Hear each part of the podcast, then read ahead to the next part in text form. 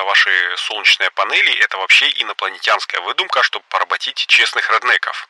Так что то, что они стали меньше летать над солнечными электростанциями, это закономерное явление. Почему? Ну, ответов может быть несколько. И название «Солнцемобиль» тут не фигуральное, а на 100% дословное. Это же новый Bluetooth, кто понял, тот поймет. И бороться будут за каждый процент улучшения аэродинамики и каждую сотую долю процента КПД солнечных элементов из легально купленного дробовика. Вперед из песней. Всем привет! Меня зовут Игорь Шеверун, а вы слушаете первый русскоязычный подкаст о солнечной энергетике Solar News. Здесь я каждую неделю делюсь с вами важными, интересными и полезными новостями солнечной энергетики, периодически рассказываю связанные с возобновляйкой истории и отвечаю на вопросы, которые вы мне присылаете в Телеграме. Сегодняшний 92-й выпуск выходит прямо перед Хэллоуином, и хоть я не то чтобы супер поклонник этого праздника, все-таки порадую тех, кто празднует своим страшным голосом. Ну а расскажу я сегодня про искусственный интеллект, летучих мышей и суперболиды. А перед началом хотел бы сказать спасибо всем тем, кто рассказывает про подкаст своим друзьям. Это самый лучший способ поддержать его, ну а если вы уже всем рассказали и хотите оценить мои старания материально, то становитесь патронами проекта на сервисах спонсор или Patreon. А еще через сервис чаевых CloudTips можно закинуть мне немножечко денежек на кофе или чай с медом с любой карты мира. Я вам буду очень благодарен. Все необходимые вам ссылочки будут в описании выпуска, ну и также еще в описании выпуска всегда находятся ссылки на дополнительные материалы о вещах, которые я рассказываю в подкасте, но которые по тем или иным причинам невозможно выразить словами. Ну вот, вроде как самое важное все сказал, а теперь, наверное, погнали. Прошлый выпуск про то, что людей в солнечной энергетике потихонечку заменяют роботы, ну, в плане строительства, вроде как зашел. Особенно почему-то на Яндекс Музыке. Ну, неужто Андрей Сибрант э, обратил на него внимание? Ну да ладно, это сейчас я не об этом. Я тут, в общем, решил продолжить тему и сейчас расскажу вам про инструмент на базе искусственного интеллекта, который позволяет оценивать отношение жителей к солнечной энергетике. Ну да, подумайте вы, куда же без него сейчас, без AI? Это же новый Bluetooth, кто понял, тот поймет. Но на самом деле это реально интересный и полезный полезный инструмент, если умеешь им пользоваться. И сюда бы, наверное, прекрасно зашла интеграция с какой-нибудь онлайн-школой, которая обучает промпт-инжинирингу, но ко мне в подкаст рекламодатели почему-то пока что не приходят. Если что, я открыт к сотрудничеству, но, в общем, я отвлекся. Итак, сам инструмент. Его создала американская компания Transect, которая занимается оценкой земельных участков с точки зрения различных проектов, от прокладки линий электропередач до кадастровых изысканий. Короче, ребята работают буквально с огромной кучей данных, и вот на волне энергоперехода и хайпа по зеленой энергетике, они решили сделать платформу, которая не просто будет помогать людям, занятым в строительстве солнечных электростанций, получать разрешение на строительство от различных государственных организаций, от местных самоуправленческих организаций типа соседских общин до экологов, но и узнавать мнение местных жителей, которые могут быть довольны или недовольны таким соседством. Не, ну а что, мы же все помним, как отдельные полоумные пытались сжигать вышки 5G или ломать ветрогенераторы, потому что червяки, понимаете ли, вылазили из-за вибраций. Вот ребята и решили помочь застройщикам избежать таких казусов. Никому же не нужно, чтобы свежезапущенную солнечную электростанцию какой-то чудак вывел в незапланированный гарантийный ремонт, пальнув в трансформатор из легально купленного дробовика. В общем, так и родился инструмент Solar Pulse AI, который использует передовые инструменты машинного обучения для оценки общественного отношения к развитию солнечной энергетики.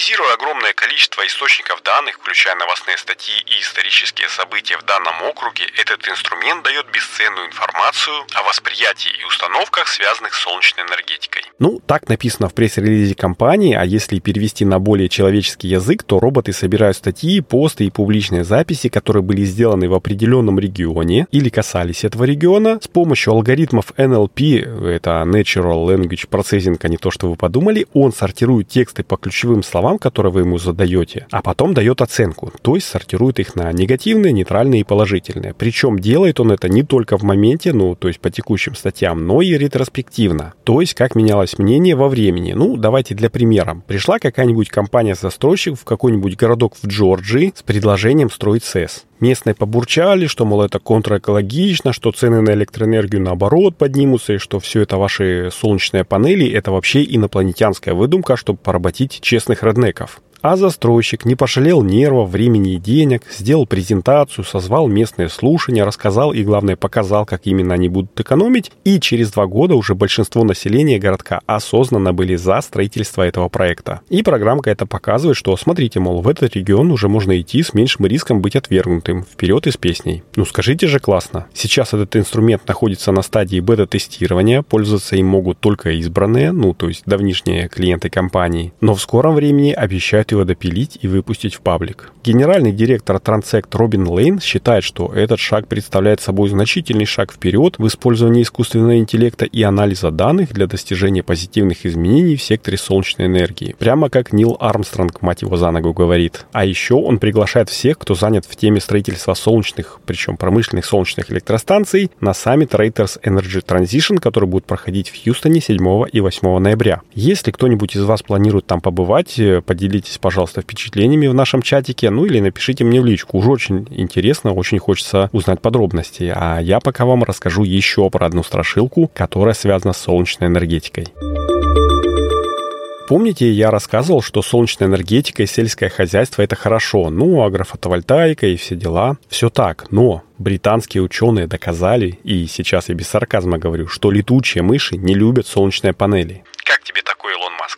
Джереми Фрайдева из Бристольского университета, который, судя по его библиографии, топит не просто за биоразнообразие, но именно за биоразнообразие на основе летучих мышей и прочих рукокрылых, привет, доктор Морбиус, задался вопросом, а как же развивающаяся в Великобритании семимильными шагами солнечная энергетика влияет на летучих мышей? Ну, по поводу семимильности, это он, конечно, не пошутил. За 10 лет с 2010 по 2020 года в стране было построено примерно 13 гигаватт солнечных электростанций. И никак никак не повлиять на экологию это не могло. Вот агрофотовольтаика в плане растеневодства и животноводчества сказалось хорошо. Овечки пасутся, электроэнергия вырабатывается, трава зеленеет, ситуация, как говорится, вин-вин. Но с летучими мышами все наоборот. Джереми со своей командой в исследовательских целях, конечно же, понатыкали в 19 разных солнечных электростанциях страны эхолокаторных датчиков, которые могли бы засечь летучих мышей, а для чистоты эксперимента таких же датчиков натыкали на открытых площадках без солнечных панелей. И оказалось, что размещение солнечных панелей негативно сказывается на поведении 6 из 8 видов задетектированных рукокрылых.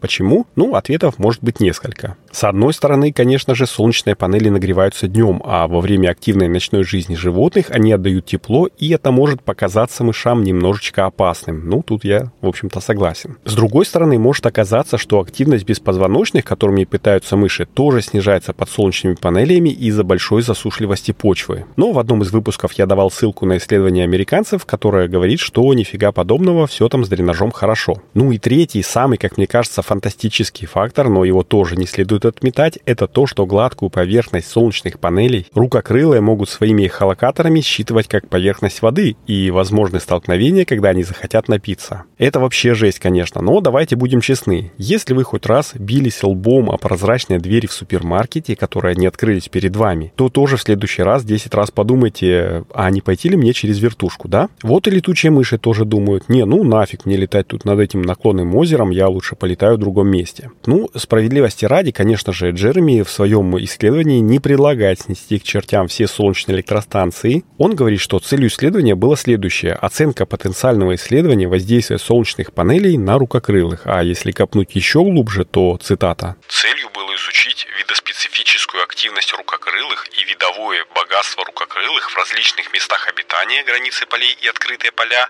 на наземных солнечных фотоэлектрических установках Великобритании в одновременном сравнении с соответствующими участками поблизости, которые не содержат солнечных фотоэлектрических панелей, контрольные площадки.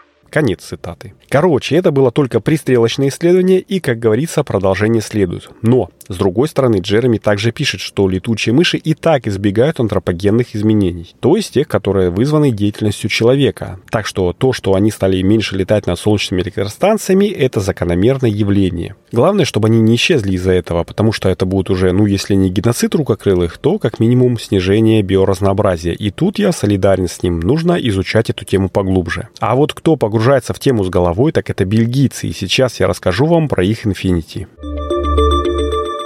Ну, на самом деле не Infinity, а Infinita — это название солнцемобиля, с которым бельгийцы выиграли в этом году гонку Bridgestone World Solar Challenge. Эта гонка самая крутая в мире, проходит э, раз в два года в Австралии, и название солнцемобиль тут не фигуральное, а на 100% дословное. 3000 километров гонщикам нужно преодолеть только на энергии солнца, то есть никаких дополнительных моторов и даже аккумуляторы использовать нельзя. Только солнечные панели и мотор колеса. Короче, только солнце, только хардкор. Гонка разбита на этапы, сколько их будет, это уже зависит от того, насколько команда подготовила свой болид.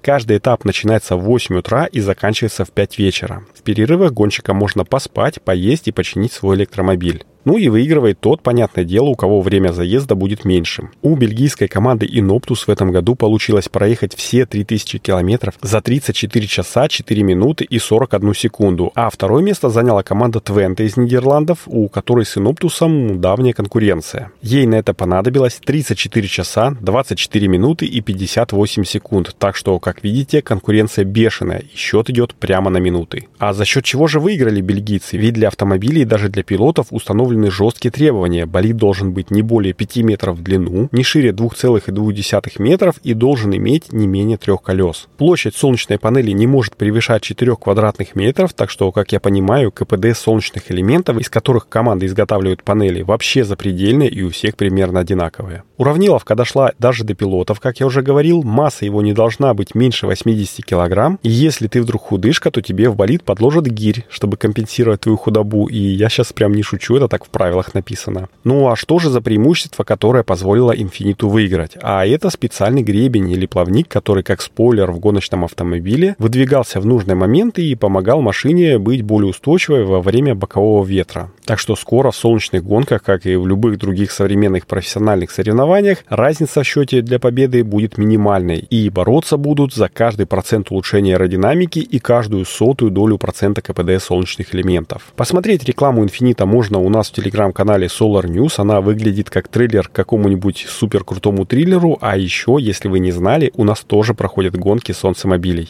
И не только. В этом году проходили, например, первые гонки катамаранов на солнечной энергии. Если интересно, то в описании выпуска я положу ссылочку на YouTube-канал Антона, который участвовал и там, и там. И сейчас он строит второй электромобиль Pixel, в котором тоже планируются солнечные элементы. Смотреть, как будет развиваться строительство, можно чуть ли не в режиме онлайн, а я, наверное, буду заканчивать.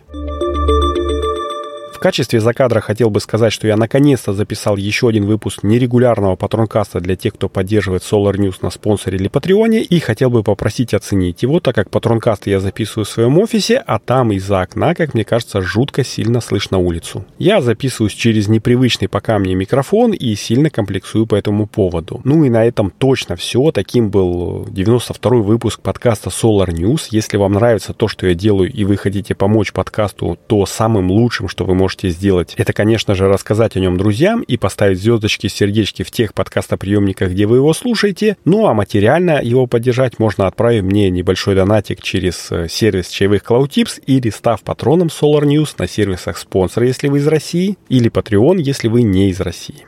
Все необходимые вам ссылочки будут в описании выпуска, а я буду прощаться, потому что горло говорит мне уже Алис. Традиционно желаю, чтобы небо над нашими с вами головами было мирным, ясным и солнечным. С вами был Игорь Шеверун. Услышимся на следующей неделе. Всем пока.